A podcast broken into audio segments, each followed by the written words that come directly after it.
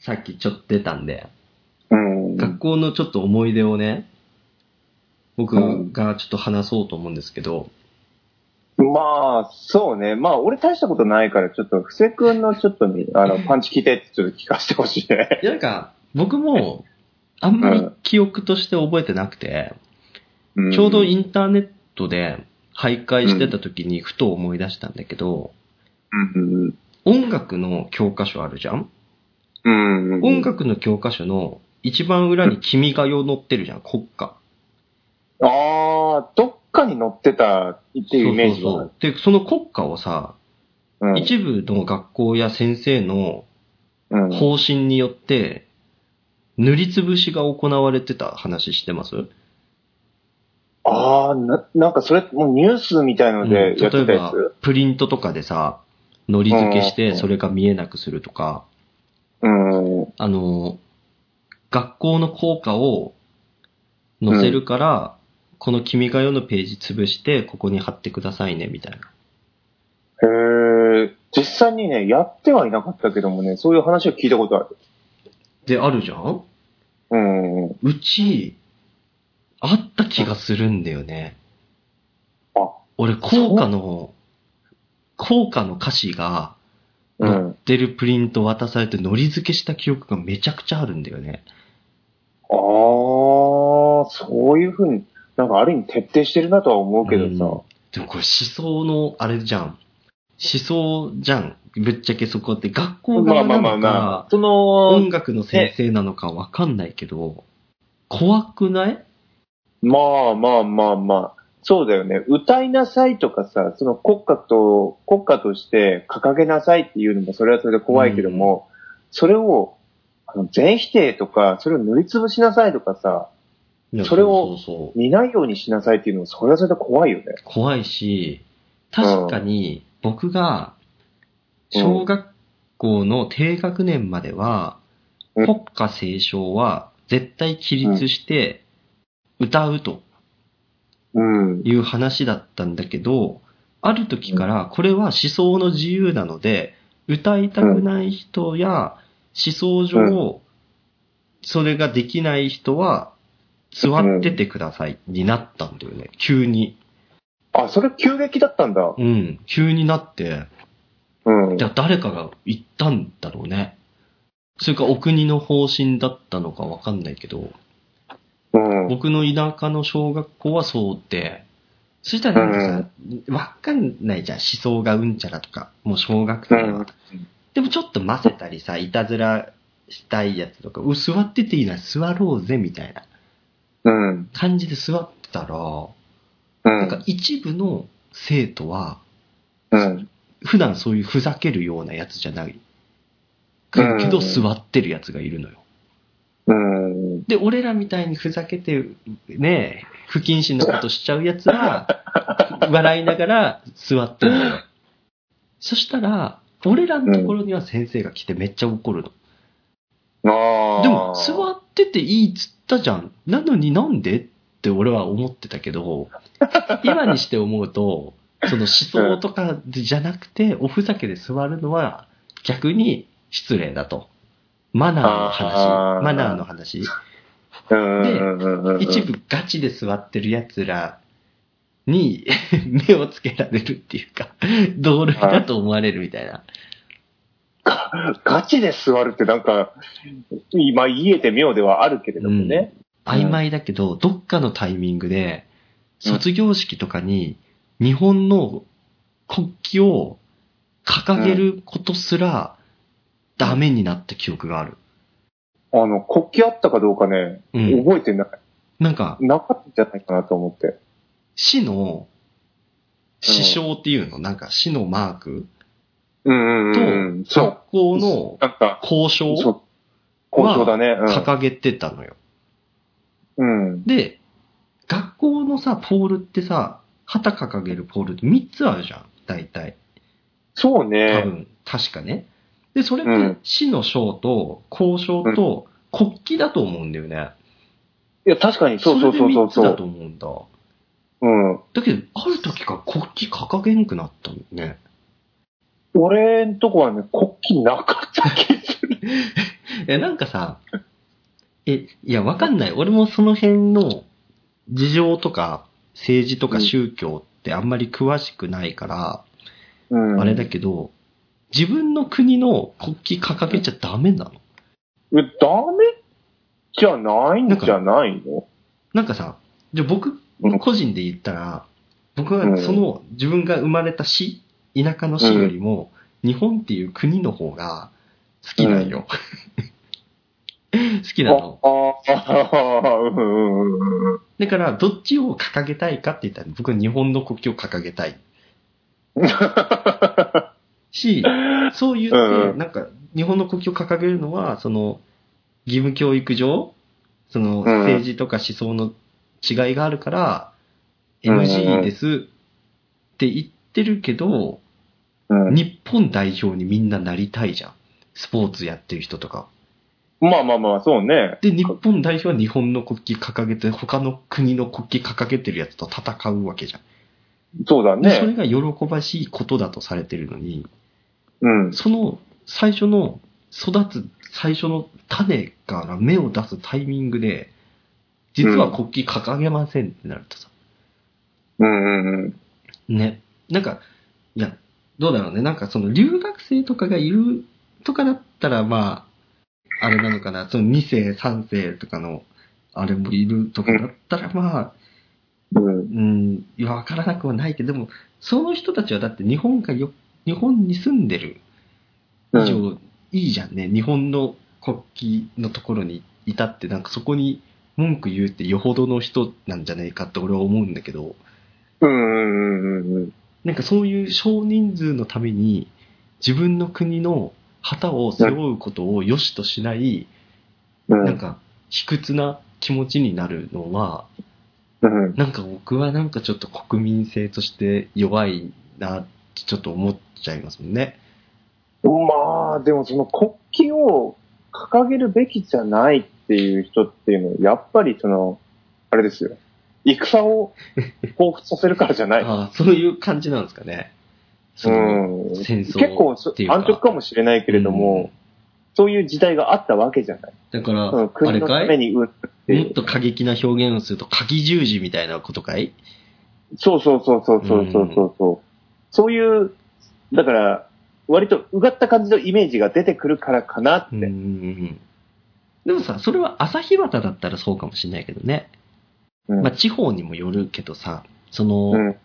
部落とかね、うんうんうんうんうがん。いっぱいあったりするじゃん。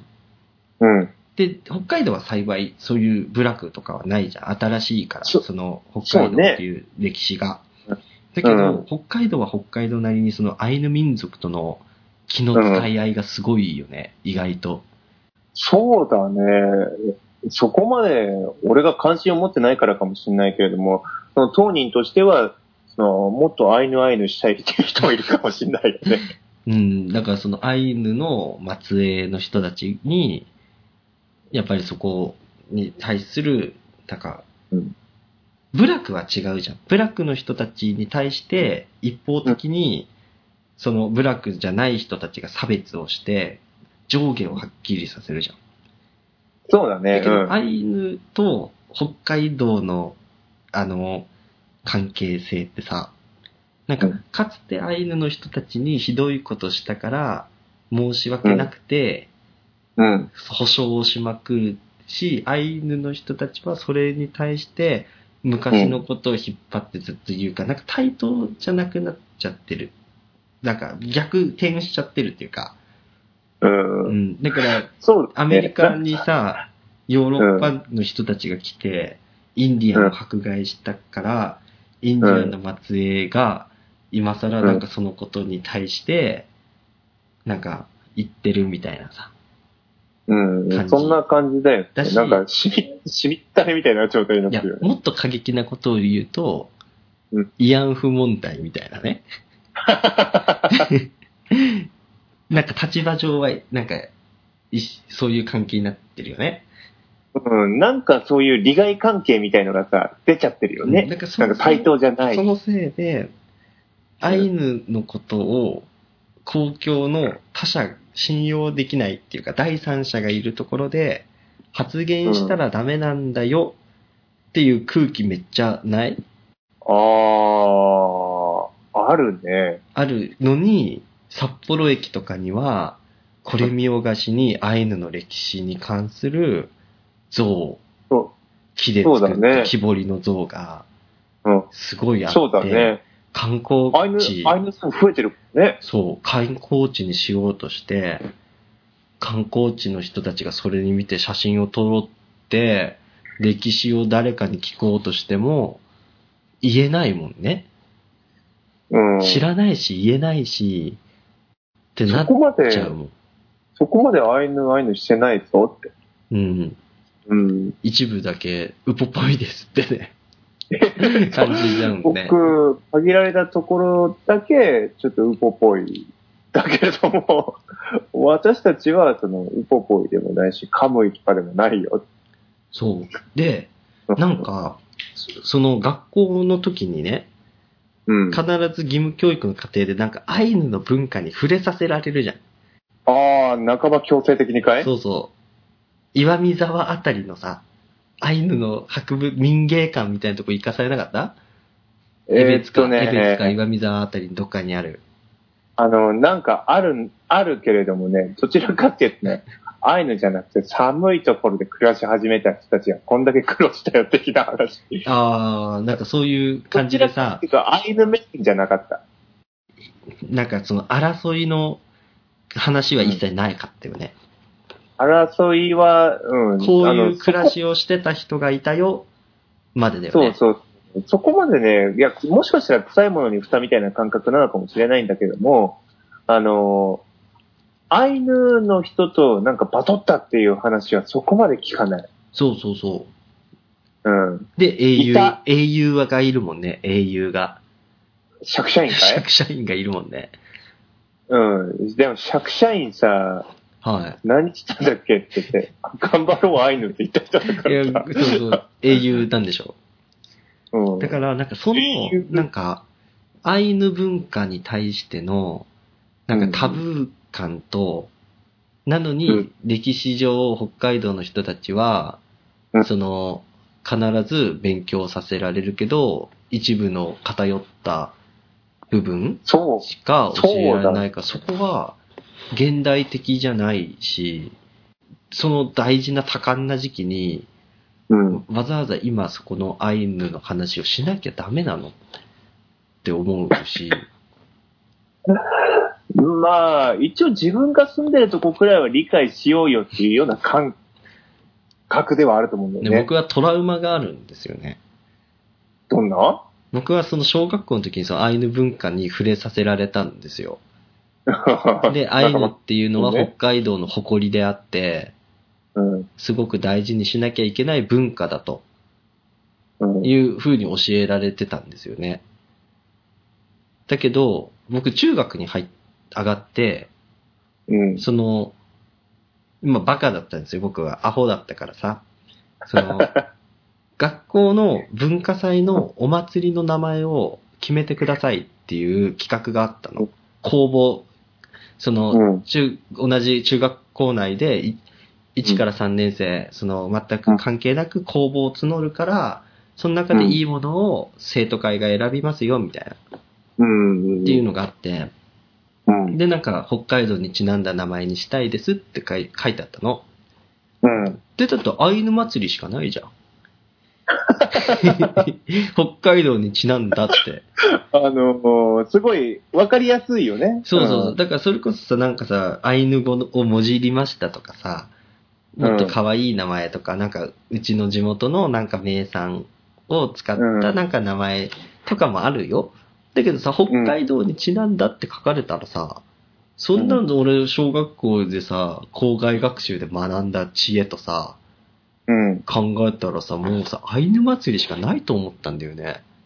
はいはい。だから俺はその公募のとこにアイヌ祭りって堂々と書いたの全く悪気ないし、ふざけてなかったよ。ないじゃないじゃない放課後呼び出されたの、俺。は生徒指導の先生と。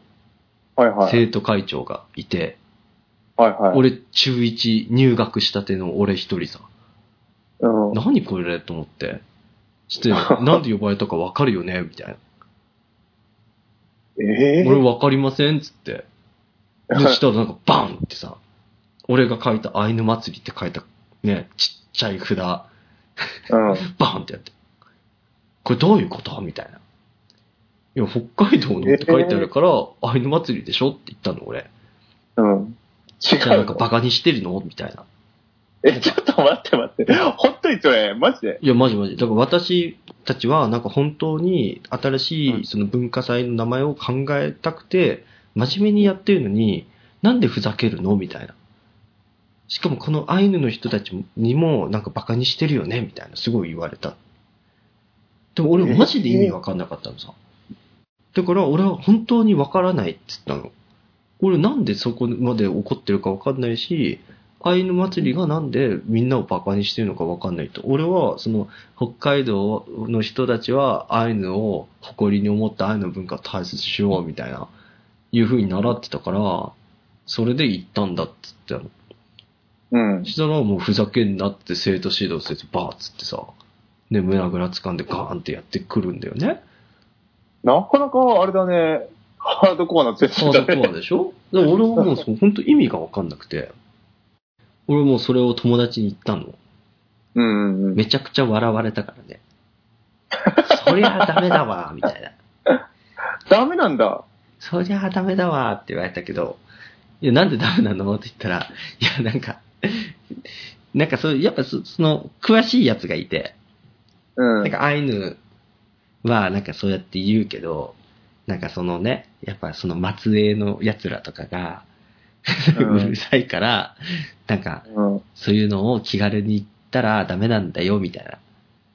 あそういうの教えてーえ、マジで言ってんのとは思ったのよ、俺は。え、まあ正直ね、う。うんうんえじゃあ今まで俺小学校で教えられてきて全部嘘じゃん、みたいな。うん。なったし、そこでブチ切れられるのも、なんか俺はちょっと違うと思ったし、うん。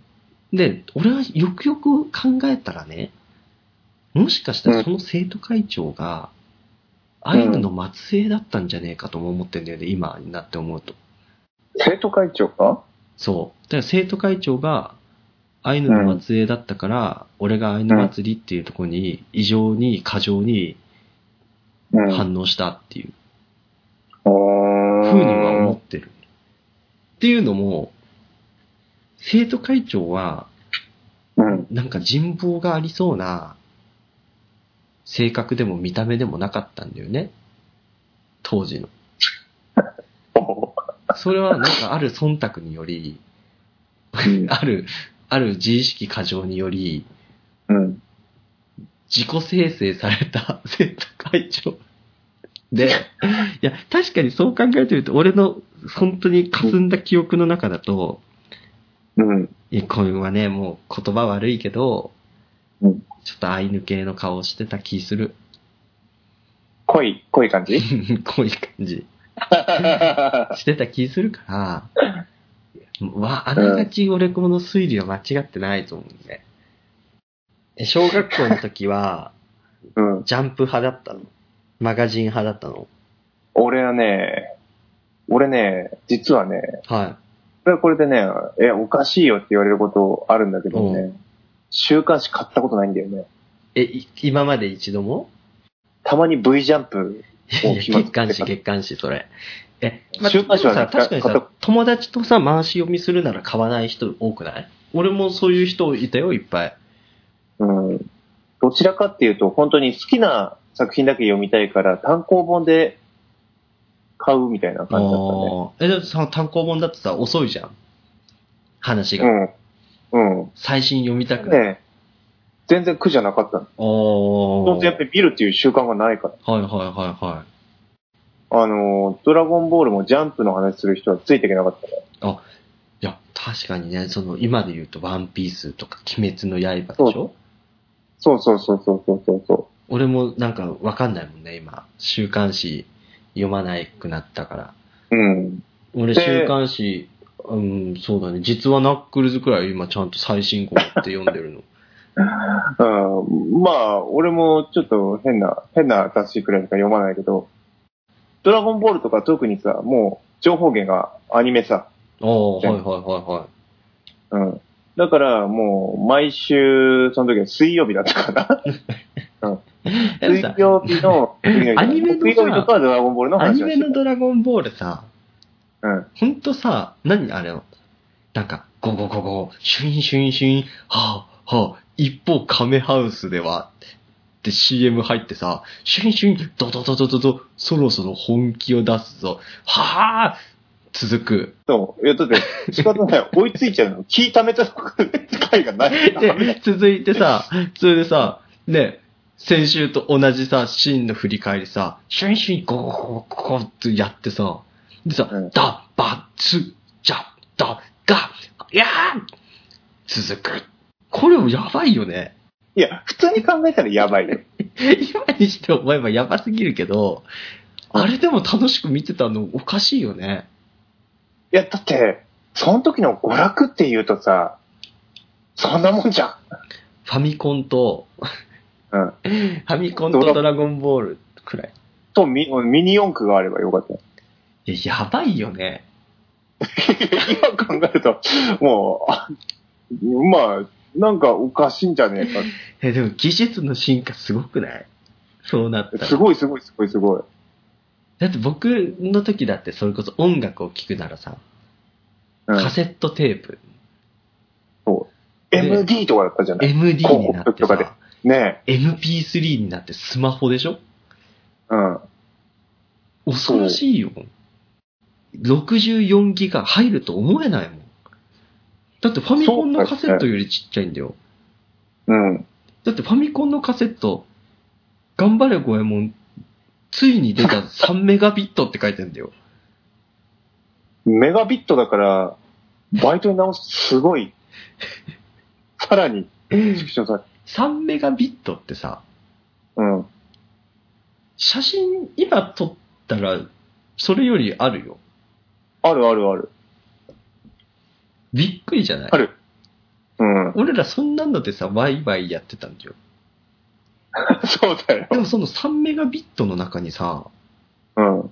ご用だご用だっていう声とさ、チュンチュンチュクチュクチュンチュンチュクチュクっていう音とさ、チャリーンっていう音とさ、ゴエモンがさ、うんちょうんちょうんちょって歩いてさ、なんかうん岩飛び越えたらさ、なんかコイン出てきたりさ、なんか岩飛び越えたら隠し通路出てくるギミックを3メガバイトの中に収められるのがすごくないだから、すごいその制限がある中でさ、まあ、ドットとかもそうなんだけどさ、あの、それをさ、娯楽として成り立たせるために、すごい努力がされてる。すごい。だからさ、なんていうの、その、技術が進化して、容量に対する制限がなくなったじゃん。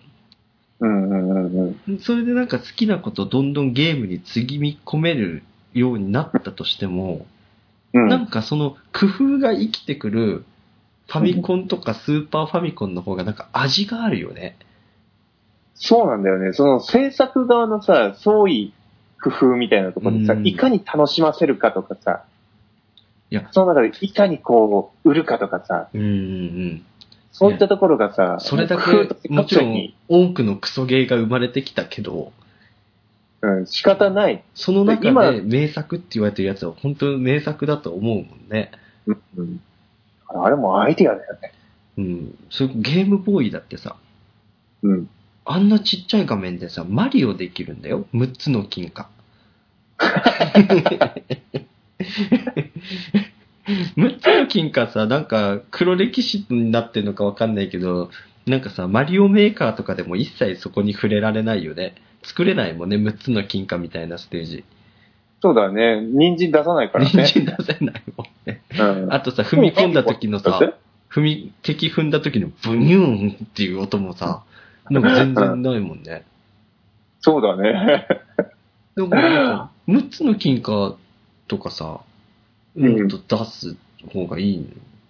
普通の金貨にこだ わるリ理メイ由クがない。、リメイク、6つ の金貨。 6つの金貨、まあ、面白い作品だとは思うよ。面白い作品だとは思うけど、スーパーマリオのすべてで一番何が好きって6つの金貨って答える人なかなかいないと思 うよ。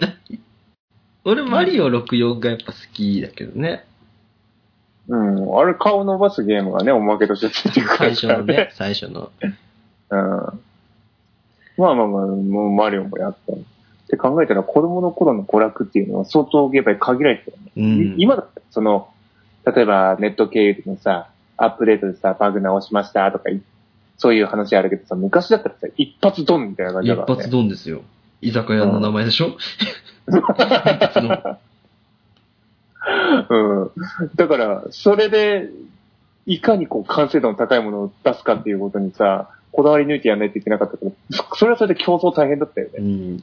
でもさ、なんかさ、プレステ2くらいのやつはさ、うん。あれだよね、一発ドンで出して、あまりに致命的なバグがあって、ディスク取り替え、ゲーム屋さんで対応してたよね。あったやっね。てたよね。一部だけだけどね。ね。その時の、あの、コストってやばかったのいややね。ばいやばい。うん。よくバブルでもないのにそんなことやったいよや、。しゃあないもんだって。うん。それで会社の信用を得よう、ね、取り戻そうとするっていうのは仕方仕方ないようね。ん。いやー、わからん。日本もなんかやってるでしょ。なんうんか頭おかしい、ムーン、ムーンなんとか計画って、あるよね。え日本の、なんだ日本の、あ、ムーンショット目標です。それはどういう、日本が出してる、内閣府が正式に出してるから、そムれなーんンシか、ョちット目標ょっってと心いうのが配、なんだけど、それ。じゃあ読む、読むからね。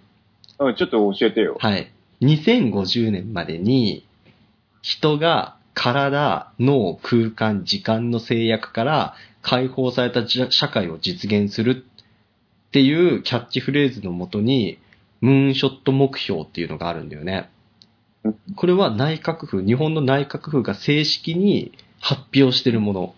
ええそれってなんかディストピア的な話じゃないのいや、ガチなのさ。ターゲットとしては、誰もが多様な社会活動に参画できるサイバネティックアバター基盤を実現しますと。で、2050年までに複数の人が遠隔操作する多数のアバターとロボットを組み合わせることによって、大規模な複雑なタスクを実行するための技術を開発し、その運用に必要な基盤を構築する。2030年までに一つのタスクに対して一人で10体以上のアバターをアバター1体の場合と同等の速度、精度で操作できる技術を開発し、その運用に必要な基盤を構築する。っていうのがええターゲットとして組まれでていもて。さ、それってさ、あの、それこそ映画とか小説とかさ、そういう創作物でさ、うん。ラスボスが考えるこ とだよね。そうでちなみに、サイバネティックアバター生活っていうのが、どういうものかというと、うん。望む人は誰でも身体的能力、認知能力及び知覚能力をトップレベルまで拡張できる技術を開発し、社会通念を踏まえた新しい生活様式を普及させる。っていうものディストピアですよ。が。なんか広角機動隊そうね。の世界そうだね。で、これが、そうの、結局一人で10人以上のアバターを、ね、だから一人で10倍働けますみたいなうん。生活を作ることによって、うん。少子高齢化時代を切り開くとしてるんだって。だから結局子供生まれねえし、寿命増えて老人ばっか増えるから、じゃうあん下の世代が やれっていう。で、もしくは、もう年取って体動けないけど、そのアバターが体動くから老人も働けるよね。どういう働き方するんだろうね。でも一応なんか、誰もが夢を追求できる社会の実現。100歳まで健康不安なく人生を楽しめる社会の実現としてて。だから、だから農業とかさ、工業とか何か物を作るっていう部分は全部、アバターがやってくれる。ってことは、なんか、あの、畑に行ったらアシモみたいな人がいて、その人に、あの、ジジババなの、うん。だかこうゴーストらが乗り移ってるみたいな畑感じでし道ょを走ってるとさ、ペッパーくん50体くらいみんな見てくる。怖い。怖っ怖いでしょ。っていう社会を実現する。いや、まあ、夢のある話ではあるよ。夢のある話で はある。表向きの、このムーンショット計画っていうのを、作った背景としては、やっぱり少子高齢化の進展により、今後我が国では生産年齢人口が減少するが、これは同様に人口動態をたどる先進国やアジア周辺国においても共通の課題となっており、日本は課題先進国としてこの問題の解決に取り組むべきである。さらに、人生100年世代において、様々な背景や価値観を持ったあらゆる年齢の人々が多様なライフスタイルを追求できる持続可能な社会の実現が求められている、様々な背景や価値観を持つ人々によるライフスタイルに応じた社会参画を実現するために身体的能力、時間や距離といった制約を身体的能力、認知能力及び知覚能力を技術的に強化することによって解決する。だって。だから結局、あれだよね、ロボットに働かせて、人間は楽しいわっていうか、人間みんな全、全国民 YouTuber みたいなもう、ぶもう VTuber みたいなもんですよ。ことになるわけでしょいや、怖でいもさ、よ。もしこれが今の時代で、叶ったとして、人間はやりたいことやっていいですよって言われた時にさ、何もできなくなっちゃうね。何もできないっていう人がいそ身体的に不自由な人とかもさ、あのー、社会にこう参画できるんでしょう。はい。だったら、腕4つ生やしたりとかもできるんでしょいや、腕4つ生やしてできるし、ダイエットするかなって言って腕切り落としても大丈夫。だからあれ R タイプ式さ。R タイプと一緒あーで脳、脳だけで大丈夫って。え実際にさ、その仮想現実でさ、その身体的な、その、ハンディキャップを埋めれるっていうような話だったら、脳とやっぱり脊髄だけでいいわけいいです、いいです。うん実際の年齢とかさ、その、体の入れ、入れ物 その入れ物自体は何も関コイ係ンないロわけだッから。カーみたいなさ、賃貸にさ、脳と脊髄入れといて、培養液に。コインロッカーサイズの。そこに収容しちゃえばさ、うん人間みんなさ、あれだよね、場所を取ら ない。まあ実際に生活してるのはさ、あの、そうだよね。ああの、ペッパーくんの中だからね。そうそうそうそすごいね。場所取らな いって。まあ、コンプレックスとかはそういうのなくなるだろうね。う。うん。でだからそれこ外見そ的、にねコンプレックスとかがさ、想像力のない人たち、その、うん脳で何かいろんなことできますよとかさ、仮想現実の中で好きなそのものを作れますよってなった時に想像力とか自分たちで何かを生み出すことができない人の方が今度は差別されていくよね。ああ。なんか、こいつはクエストそうしかできないというかさ、こいつはクエストしお使いしかできないんだ、みたいな。だね。うんうんうんうんだから逆にもしかしたら今さ、その、動物の森とか、マインクラフトとか、フォートナイトとかうん。っていうのが、すごい普及して流行ったっていうのは、それに踏まえた練習なのかもしれないよね。あそういうなんか、クリエイティブ、その、バーチャルの世界でクリエイティブなものをさせるっていうところを、事前の練習として、うん。残していくことで、それが現実になった時に、そのスキルが生きていくみたいうんうんうんうんうん。そうだよね。想像できるからね。な。って考えるとちょっと怖いけどね。うん、怖いもわ。う俺、やっぱ下キャタピラがいいもんね。戦車足だね。ガンタンクみたいな。え、でもあれでしょ、屈強な黒人男性とかになりたいんじゃねいや、でも、ロボットの体だったら、やっぱ俺はロボロボしい方がいいもんね。あー、いいね。うんなんか、ガトリングガンとかつけた いよね。なんかあれつけたいですもん。あの、潜水服の頭のあの、ガラスの丸いやつの。うんあれうんうとん、かつけてキャノピーみたいなね。で、下はタンクで、腕もなんか、結構いろんな後継のドリルいっぱいつけたい。なんか、金で3ミ金リ、属が落ちる。 3ミリから250ミリくらいまでのサイズ幅のドリルを全身につけて、なんか、どのドリルで掘ってやろうか、つって、ブイーン、ドゥルルルルルみたいな感じで、何掘るのさっていう話になるけど。 なんか喧嘩とかするじゃん、街で。その仮想現実の街で、他の仮想現実のアバターと肩ぶつかるじゃん。じゃあ、おめえどこ見てんだってなって、俺キャタピラでウィーンって U ターンしてさ、なんか、 俺はこのアバターは視界が攻めんだ、悪かったなって言ったら、そんなポンコツなアバター使ってるやつ、なんか脳もポンコツなんだろうな、みたいな感じ言われて、そんなこと言っていいのかって言ったらドリル急にブブルって回転してやって、 おめえの体、どのサイズのドリルで掘ってやろうか、つって、ね、決めたって。一番極太の250ミリのドリルだ、つって、ブーンってさ、鈍い音で回転しながらさ、そいつの体、ブワーっつってさ、突き抜けてってさ、あれなんだよね。未来の話であってもさ、んならず者みたいなことしちゃう。そうそうで、そこで、 そ 後いつ輩がしスてクるラよップねになってさ、ね、うんなんか、クリーンな街づくりが大事だっていうのにね、こんなとこにスクラップがあるぜとかって自分でスクラップしたのに、俺が通報する、通報するの。ポリスに。だからその体で、なんか、わーって街を歩いてると、その脳を保管してるサーバーのところで、うん。なんかその闇のね、取引によってうん、殺してほしいやつの脊髄を俺はサーバーからドリルで壊す。うーんって言って で、それで生活してる俺は。殺し屋なんだね。いや、ドリル屋です。いや、それ ドリル売る人じゃん。ド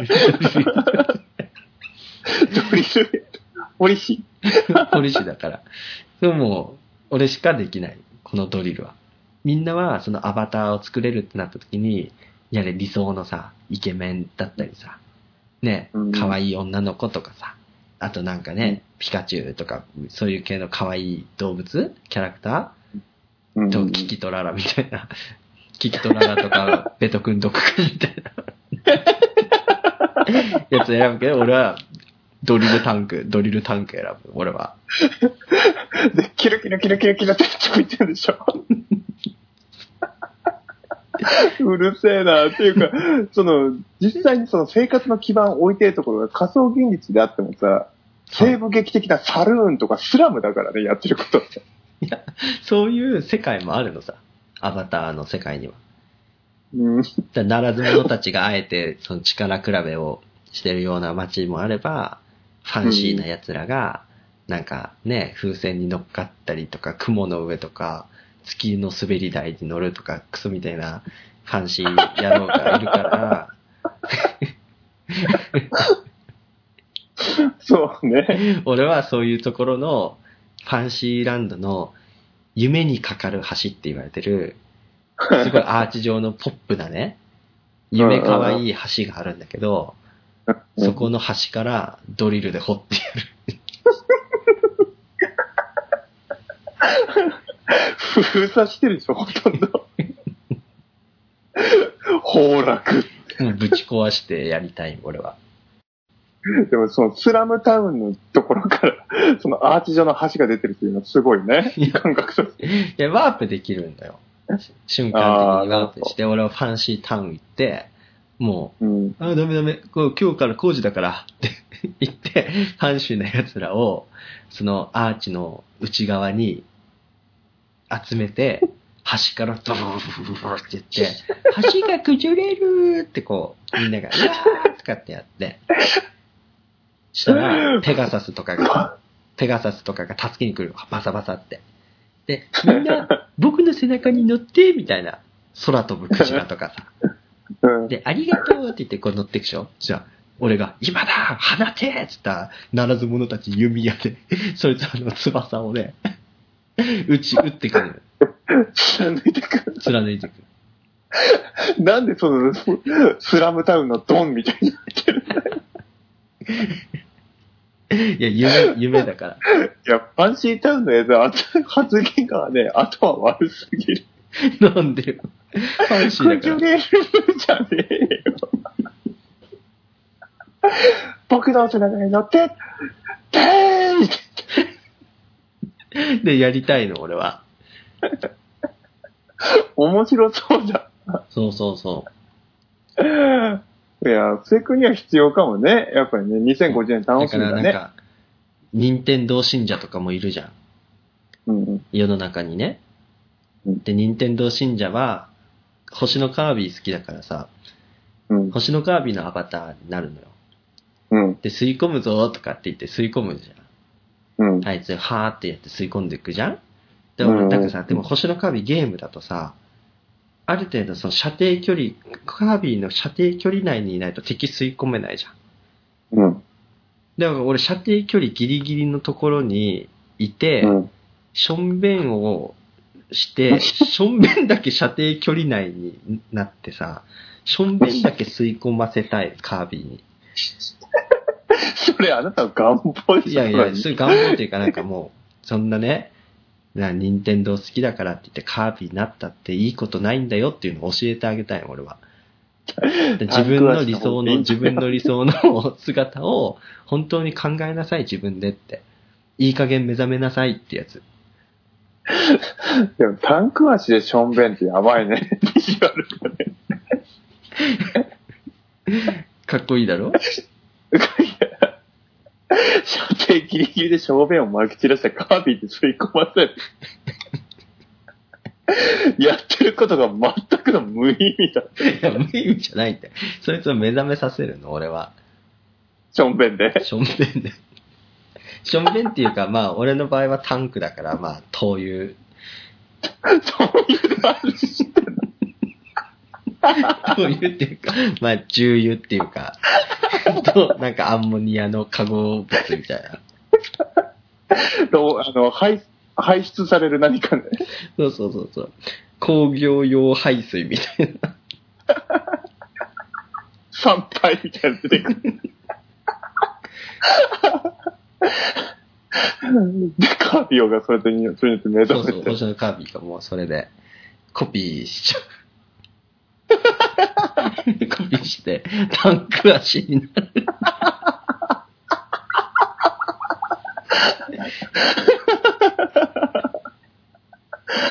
てか、そこら辺吸い込んでコピーのタンクはしなんだ。そうそうそう。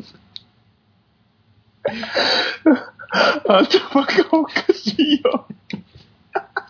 いや、もう、ちょっとあれだって、危険思想出てきたから、もう今日はここちょまっとでに ね、そろそろやめた方がいいかもしれない。